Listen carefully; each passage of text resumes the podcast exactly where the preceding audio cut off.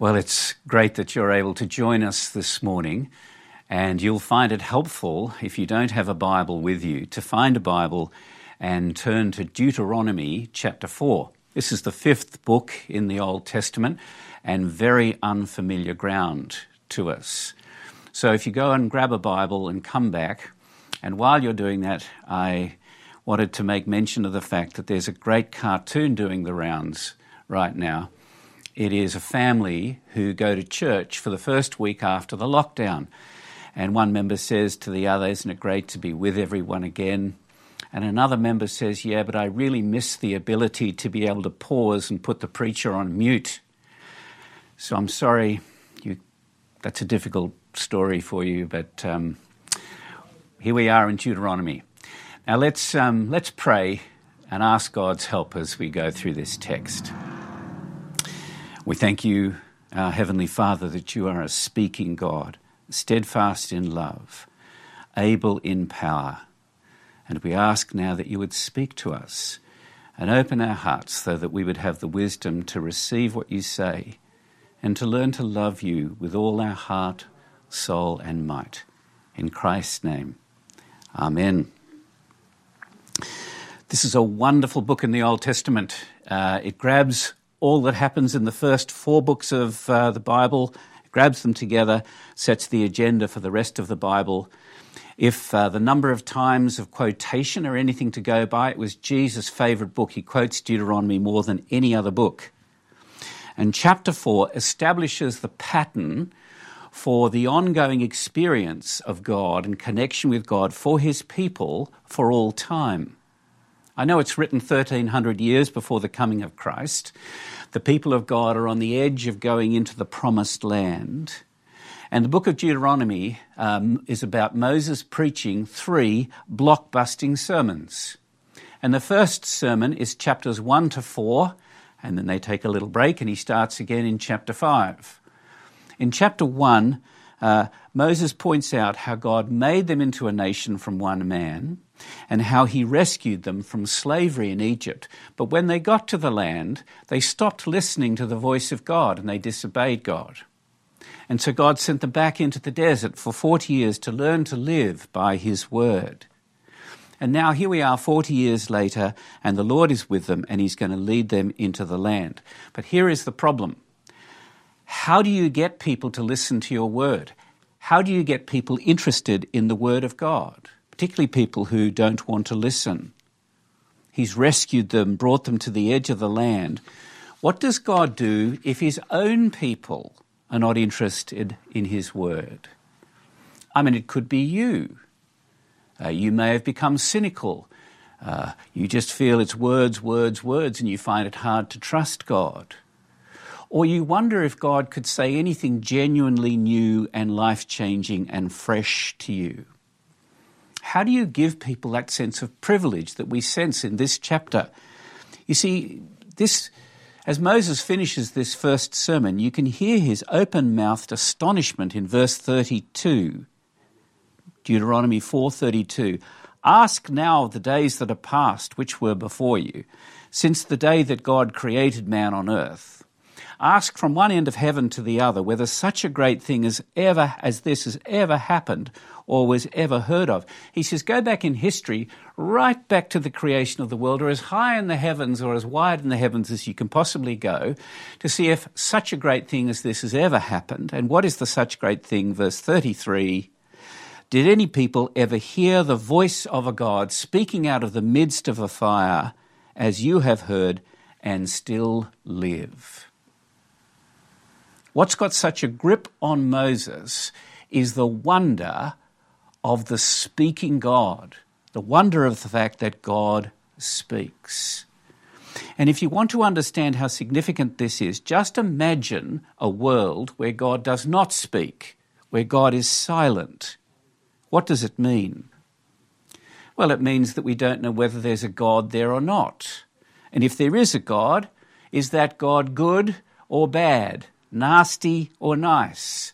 Fickle like the Roman gods and the Greek gods? Is there one God or is there many? And if they are there, why are they not talking to us? What have we done wrong and how can we fix it? Do they care about us or not? Do they play favorites or not? If God was silent, it would mean that all the big questions in life were up for grabs. Why are we here? What is the problem with the world? What is the solution? Where are we going? Who am I? We would be like children born in a spaceship flying through space. And life inside the spaceship may be happy and they're playing board games and you get 3 square meals a day. Every now and again there's a coup to take over the ship. And then you begin to wonder and you start to ask others on the ship, how did we get here? Where are we going? How long have we been going? What are we supposed to be doing? And nobody has a clue. If God was silent, it also means that morality would be reduced to a matter of statistics. We could never really say there was such a thing as right or wrong. We could only say what the majority feels should be the way, which is fine unless you're in a minority. We couldn't say that evil really existed. And if it does, whose fault is it and what should we do with it? Are we getting better? Is the Canadian way the right way? If God has not spoken, it means that everything we do as a church is at best a waste of time. The only reason to get together is, if we like those people or feel good about ourselves or have some vague notion of doing good for others. But if God has not spoken, there's no real reason for it. And so Moses fixes our heart on that day 40 years before when God came down from heaven and spoke to his people on Mount Sinai in the desert. If you look down in your Bible at verse 10 of chapter 4, we read, "On the day that you stood before the Lord your God at Horeb," which is another name for Mount Sinai, "the Lord said to me, 'Gather the people to me, that I may let them hear my words, so that they may learn to fear me all the days they live on the earth, and that they may teach their children so.' And you came near and stood at the foot of the mountain, and the mountain burned with fire to the heart of heaven, wrapped in darkness, cloud and gloom." It's as though Mount Sinai was transformed into the throne room for God Almighty. God himself came down from heaven, bringing heaven with him, and the people there had an audience with the living God. They heard the sound of his voice, which means God is very much a speaking God. He's not silent. He hasn't left us to guess who he is or who we are and what that means. And that day at Sinai becomes the Bible pattern for hearing God. It was his idea. It's his initiative. He gathers his people so that we hear his voice. He did then. He does through the Old Testament. Jesus repeats this, and he does the same thing for us now. And God's words are very weighty words because he stands behind them. They carry life with them. You remember at the beginning of the Bible, the way that God created things was with his words. And he does the same as we listen to his words today. He creates life and hope and joy within us. That's why in verse 2 we cannot add to them or subtract to them, because God doesn't speak with a forked tongue. When he reveals, he reveals. And he reveals who we are and who he is. This is a wonderful thing. And when you read the Bible, God doesn't just come down and say, "Hi, how are you? I'm on your side. I'm here for you." His words are shattering and glorious because God is shattering and glorious. And that's why we need to listen to his words with our whole heart. And he very much desires that we listen. In chapter 5, if you turn over the page, Moses reminds us that on that day, the people of God, they said together that whatever God says, we will believe and we will hear and we will obey.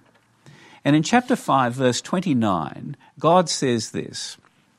He says, "Oh, that they had such a heart as this always, to fear me, to keep my commandments, that it may go well with them and their descendants forever." This is what God desires. Now, why? Why does God speak? Why does God desire that we listen to his word? And the answer that Deuteronomy 4 gives to us is this: It is so that we would know him. That's the point in verse 35 of chapter 4. To you it was shown that you might know that the Lord is God. There is none besides him. In other words, God doesn't just rescue and redeem Israel to get them out of Egypt. He brings them out of Egypt so that they would come to know him as their God. God does not speak to us so that we would know about him, but so that we would know him personally. And you can't substitute knowing about God for knowing God. You can know all sorts of things about God without really knowing him. And you can know all sorts of things about God and it not have any power to change you. I mean, you can still pretend to be in control. And I think you can learn a great deal about God by hanging around with people who do know God. You can pick it up secondhand, but you can't know God secondhand. And this is the highest privilege that we humans have on earth. And it explains why heaven and earth keeps being referred to through this chapter. The way God comes to us, the way God is near us, is through his word. Just look back at verse 7. What great nation is there that has a God so near to it as the Lord our God is to us? Or verse 39, know therefore today and lay it to heart that the Lord is God in heaven on earth, in heaven above and on earth beneath, and there is no other. If he hadn't spoken, we would never be able to know him. We would be left to guessing what God was like. It would be your opinion versus my opinion. Instead, the God of the Bible puts himself forward in life-giving words, and he speaks with piercing clarity, and he himself writes the words down to draw us to himself so that we would know him, to embrace us in his saving love, and to bring himself ultimately to be with him. He makes commitments. He makes covenant with us, where he takes the initiative and he takes responsibility, which is why later on Jesus says that to know God is eternal life. And since we are created to know God, when we turn away from knowing God and when we begin to try and run away or disbelieve or build our lives apart from God, we create a great big hole, an abyss, like a vacuum. We're made to know God. And if we turn away from knowing God, we fill that vacuum with counterfeit gods. That's why in that long reading, verses 15 to 30, is a warning about not making or worshipping idols. Because one of the things we discover in Deuteronomy is that knowing God is a double knowledge. Knowing God brings a knowledge of ourself as well. Let me put it another way. You cannot know yourself truly unless you know God. And if you want to grow deep in knowing yourself, you have to grow deeper in knowing God and vice versa. And as we grow deeper in knowing ourselves, it's not always a pretty picture. We keep creating gods that are more shaped like we want rather than the true and living God. I'm of the age where I need reading glasses, and I have about 6 pairs at home in different rooms. And the pair that is in my shaving kit, which has travelled with me for many years, broke yesterday. And so I got my gloves and mask on and I went to Shoppers Drug Mart and I bought a cheap pair. And this morning, when I put them on, these are not them, when I put them on, I discovered that they have a rose tint in their lenses, a pinkish tint. And I kind of liked it. I can see myself shaving through rose-coloured lenses, and I thought I looked rather good, really. And I thought, that's a wonderful picture of how we think about ourselves. And that's why we need to hear the voice of God again and again and again. Because when we hear the voice of God, it's not just information. God doesn't just give us a data dump from heaven. He opens our eyes to who he is, and as our eyes become open, we see our own selves more clearly. And in coming to know the person of God, we know who we are and some of the big questions, why we're here, where we've come from, what's wrong with the world, what we need to do. And the great danger in this chapter, it comes twice. The great danger for those who've heard the voice of the living God is to forget. Let me remind you in verse 9. Only take care and keep your soul diligently, lest you forget the things that your eyes have seen on the mountain, and lest the words depart from your heart all the days of your life. Make them known to your children and your children's children. This is the basis of children's ministry and youth ministry, although it's actually written so that the parents will teach the children how to know God well. And here is the thing, forgetting is not an intellectual exercise, it's not a loss of memory. It's allowing these words and allowing these truths to depart from our hearts. It's like a man or a woman who's married going on a business trip and pretending like they're not married. It's not taking into account the unique covenant relation God's made with us. And the only way to diligently keep our souls in this is to continue to hear the voice of God. The faith of the Bible does not come through eyes, but through ears. Twice Moses says this. Look at down in verse 12. When the Lord spoke to you out of the midst of the fire, you heard the sound of words, but saw no form. There was only a voice. Now, why is that? Why is it when God reveals himself, he does not give us something to look at? Why is it that they saw no form but only heard words? It's partly to do with who God is, but it's also because human nature being what it is, we want to keep turning God into the form that we want. We forget his words and we stop worshipping the true God, and we begin to replace the true God with a picture or an image or an idol, and we bow down and worship it. And an idol can be a thing or a person, an idea or a relationship or a dream. One commentator says, it's anything more important to you than God, anything that absorbs your heart and imagination more than God, and anything that you seek to give you what only God can give. It can be security or approval or health or food or comfort. But since God, the Lord, is God alone, and he's made us for himself, and he's bound himself to us in covenant love, if you take anything else and bind yourself to it as the ultimate thing for you, it doesn't matter how good it is, it will in the end kill you. Idols are toxic and spiritually fatal. Last weekend in Canada, we experienced the worst shooting rampage in Nova Scotia, where one man killed 22 other people.